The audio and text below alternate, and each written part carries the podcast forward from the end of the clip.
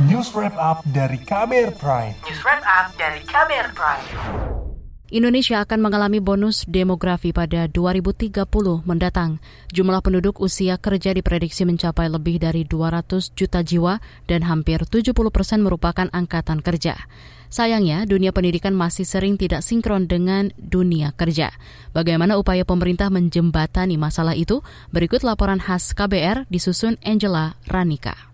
Saudara, akhir April lalu, Presiden Joko Widodo menandatangani Peraturan Presiden Nomor enam puluh delapan Tahun dua ribu dua puluh dua tentang revitalisasi pendidikan vokasi dan pelatihan vokasi.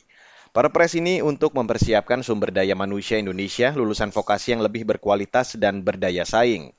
Hal ini disampaikan pelaksana tugas Deputi Bidang Koordinasi Peningkatan Kualitas Pendidikan dan Moderasi Beragama di Kementerian Koordinator Pembangunan Manusia dan Kebudayaan atau P M K, Aris Darmansyah.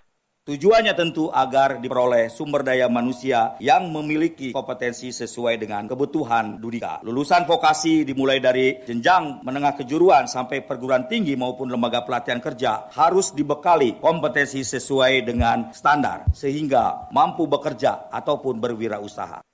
Perpres revitalisasi pendidikan vokasi ini mengamanatkan pembentukan tim koordinasi nasional vokasi yang akan dipimpin langsung Menteri Koordinator Pembangunan Manusia dan Kebudayaan Muhajir Effendi. Tim nanti bertugas mengoptimalkan penyelenggaraan pendidikan serta pelatihan vokasi di seluruh wilayah Indonesia. Sementara itu, P L T Direktur Kemitraan dan Penyelarasan Dunia Usaha dan Dunia Industri di Kementerian Pendidikan, Saryadi, mengatakan revitalisasi pendidikan vokasi dapat dimulai dengan memperbanyak riset terapan di bidang industri. Kemendikbudristek uh, mulai tahun dua ribu dua puluh satu sudah mendorong gitu ya riset-riset terapan yang basisnya adalah permasalahan dari industri ataupun jawaban atas tantangan-tantangan yang ada di masyarakat. Saryadi menambahkan peningkatan mutu pendidikan vokasi juga dipengaruhi oleh pengadaan tenaga pengajar vokasi yang memenuhi standar kompetensi. Jadi ketika industri berinvestasi di satuan pendidikan vokasi dalam hal ini S M K, maka pemerintah mengeluarkan investasi dengan jumlah atau nilai nominal yang sama guna menghasilkan output program yang akan disepakati antara industri dengan S M K. Saryadi mengatakan revitalisasi pendidikan dan pelatihan vokasi tidak hanya menjadi tanggung jawab dunia pendidikan saja, tetapi juga butuh kolaborasi dunia usaha. Namun, kalangan pengusaha menyebut hingga kini masih banyak perusahaan yang kurang tertarik berinvestasi pada pendidikan vokasi.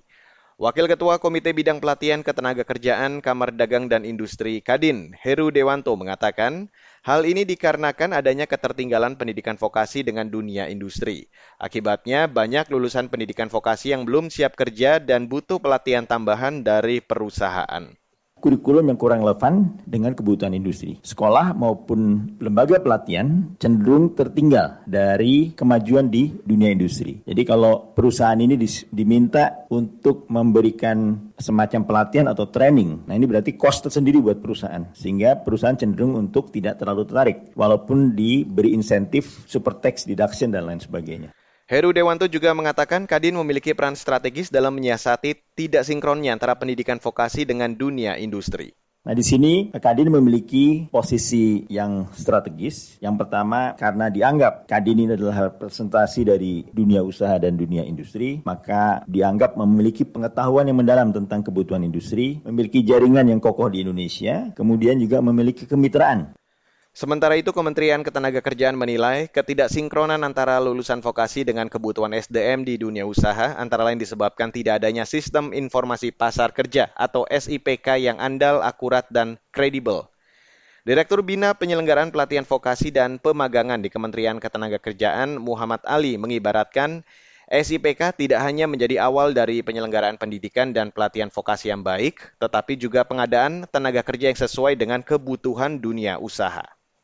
Kita sibuk bagaimana melulusan, tapi kita jarang berpikir apakah lulusan yang kita hasilkan ini sesuai dengan kebutuhan industri, sesuai dengan kebutuhan dunia usaha. Melalui S I P K ini mudah-mudahan bisa menjadi jawaban buat kita semua agar apa yang diinginkan oleh industri, apa yang diinginkan oleh dunia usaha, skill yang dibutuhkan saat ini dengan perkembangan teknologi benar-benar bisa terjawab melalui program-program studi, program-program pelatihan yang nanti akan kita kembangkan. Muhammad Ali mengatakan saat ini Kementerian Ketenagakerjaan tengah menyiapkan Sistem Informasi Pasar Kerja atau S I P K.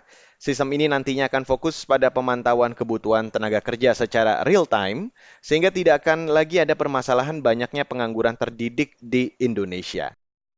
Dan saudara, laporan ini disusun Angela Ranika, saya Reski Mesanto. Kamu baru saja mendengarkan News Wrap Up dari K B R Prime.